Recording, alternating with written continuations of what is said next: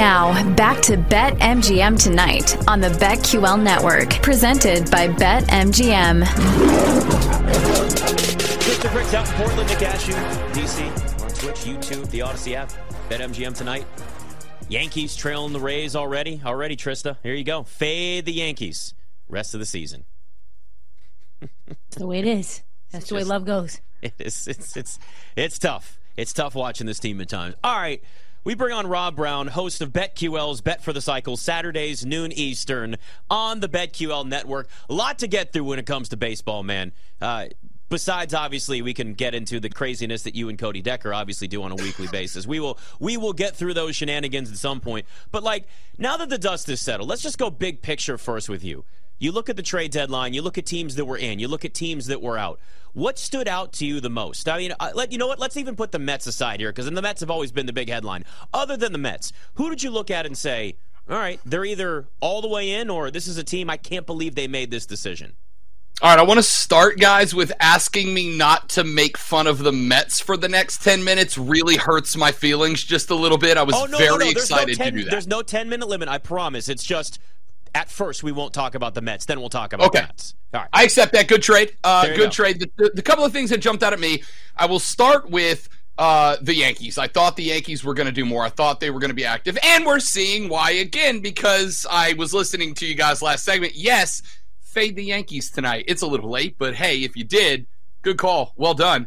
I thought the Yankees would be more active, specifically trying to go find some offense, because that offense has been struggling like a lot lately.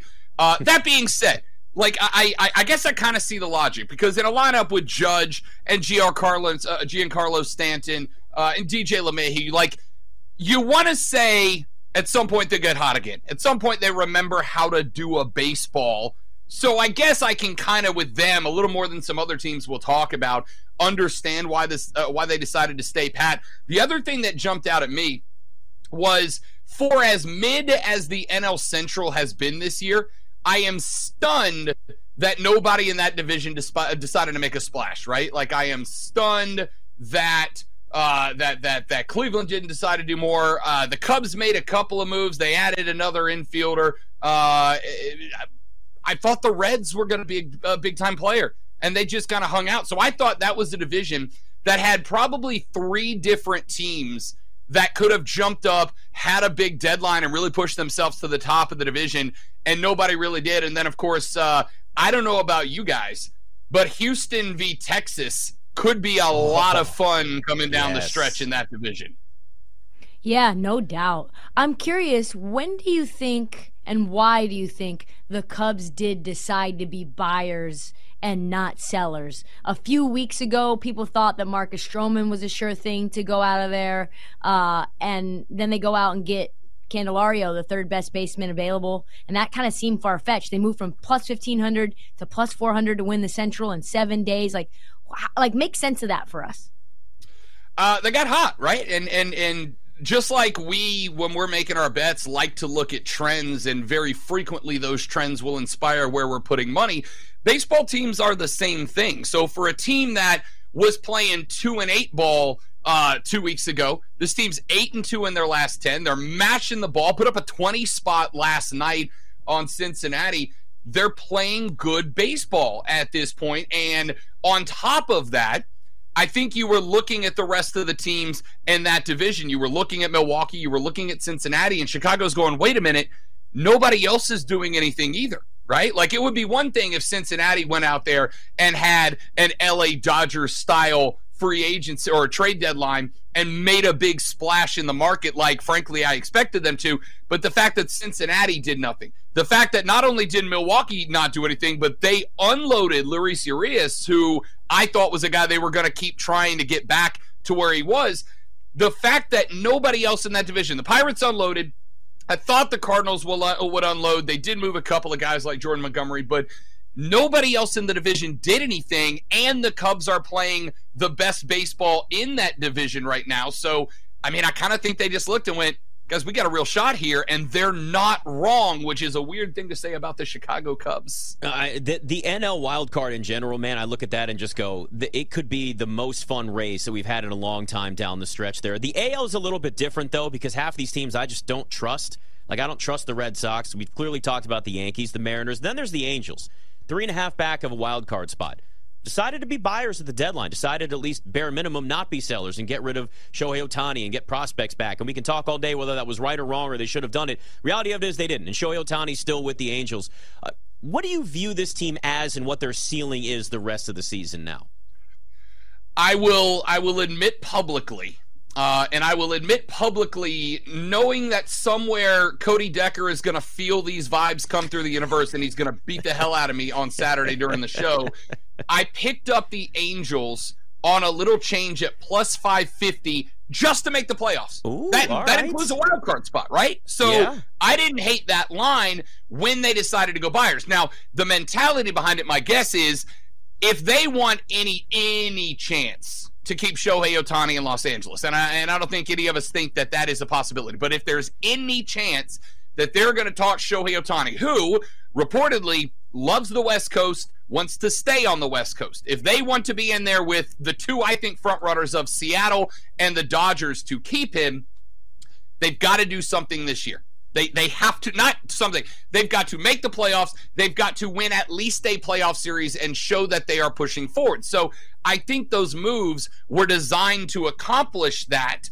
And the fact that they are only 3 games out of a wild card spot, they felt it was worth it. Now, is it going to pay off? I don't know, because I think you mortgaged a lot of future success. I think Shohei Ohtani would have brought back the biggest trade package in baseball history. I think you could have got multiple starters and a farm system worth of top-notch prospects for Shohei Ohtani. So you took the gamble on maybe making the playoffs, making a run, catching a white-hot streak at the right time, achieving something, and Shohei going, okay, maybe this isn't so bad, and you mortgage probably 5, 6, 7 years of growing success like the Braves have done, like the Dodgers have done, like the Rays have done, and you played your hand there. And I don't think it was the right play, but if the Angels go win, and they make it to the ALCS despite everybody thinking they wouldn't, and they convince Shohei Ohtani to stick around because of that, then we're all going to look silly. That's not going to happen, but it'll be interesting to watch. Yeah, contrasting that, I'm curious because the Orioles are a team that are in desperate need for an ace. Verlander was rumored to be possibly going to Baltimore or open to that trade, and they don't sign a true ace for their pitching staff. Like, how close do you think they were at pulling the trigger to nab Verlander? And do you think they should have mortgaged a little bit of their future for a win now, or do you think they should continue to build organically? So the Orioles are in a club with those teams I just mentioned, right? The Braves, the Dodgers, the Rays, teams that have really not just embraced but have thrived with this, we're going to build our own team. We're going to do this in our farm system. We're going to grow and develop guys. We're going to move them up to the Baltimore system, and then we're going to win that way. And Cody and I had this long conversation last Saturday about it. That's a very hard process to get right? Because if you get it wrong a couple of times, it set you back 2, 3, 4 years, and now, I mean, it's way off in the distance. Baltimore has got it right. They have figured it out. So I think this was a team that was looking and going, man, I don't know about the chemistry, but they did bring in Shintaro Fujinami. They brought in Jack Flaherty, a couple of right-handers, not necessarily guys that jump off the page, but they're consistent. I very much would have loved Baltimore to be in the hunt for one of those aces. And even if it wasn't Verlander or Scherzer, there were 2 or 3 other guys out there.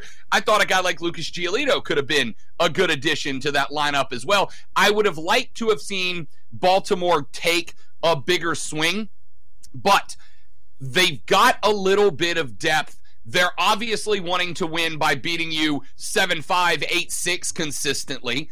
And that process has worked out. So I kind of gave Baltimore like a C. Like, I wasn't blown away, but yeah, I wish they would have done a little bit more because this team's fun and I want to see them succeed. I would have liked to see them in a hunt for an ace, but at the same time, for a team that's really built from the inside, I can see them kind of wanting to maintain that consistency. I don't agree with it, but I get it. Talking to Rob Brown, BetMGM tonight. The Braves have the best record in the majors. They also have the best run differential in the majors. They also have an 11.5 game lead over the Phillies in the NL East. Now, we've seen in the past teams that have these large leads kind of coasting through the rest of the regular season. You get to the playoffs, and it's almost like a slap in the face. Is that something that you worry about at all with this Braves team when it comes to what they can do in the playoffs if this continues to be a double-digit lead in the NL East the rest of the way? You go back to last year, and you kind of nail both situations with the Braves last year. They were down, a 12.5 games to the Mets at the break. And then half of it was because the Braves got good, and half of it was because LOL Mets. That's just what the Mets do, and we all like to laugh at it. But they overcame a deficit that was actually greater than the one that they're sitting on top of this year. But then they come up against Philly. And Philly did that thing where Philly got white hot going into the playoffs. Philly came into Atlanta, and Philly beat Atlanta. So Major League's postseason is great because I think it is the most accurate representation of anybody in the playoffs can beat anybody else in the playoffs if they get hot at the exact right time. That being said, Atlanta sent 7 of their 9 starters to the All-Star game. They sent the entire infield, 2 pitchers, and a pair of outfielders to the All-Star game. This is arguably the best 1-9 team in Major League Baseball, and the record is there to show for it. The only thing the Braves, I am worried about for Atlanta is the front-end pitching. They've had a lot of injuries. They just got A.J. Minter back, and they immediately turn around and send another pitcher back to IL to replace him. You lost Dan Anderson. Kyle Wright's been banged up. Spencer Strider was banged up. So I really wanted to see the Braves get in again. Like, I kind of was texting friends yesterday afternoon, like, don't be shocked if the Braves get in on Scherzer or Verlander, because that's what they need is a front-end guy that they can plug in to have just some consistency, because how many times this rotation has had to change up due to injuries. I would have loved to see the Braves make a move there. They did go get Pierce Johnson and Brad Hand, so that added a little bit of reliever depth, which has also been a problem.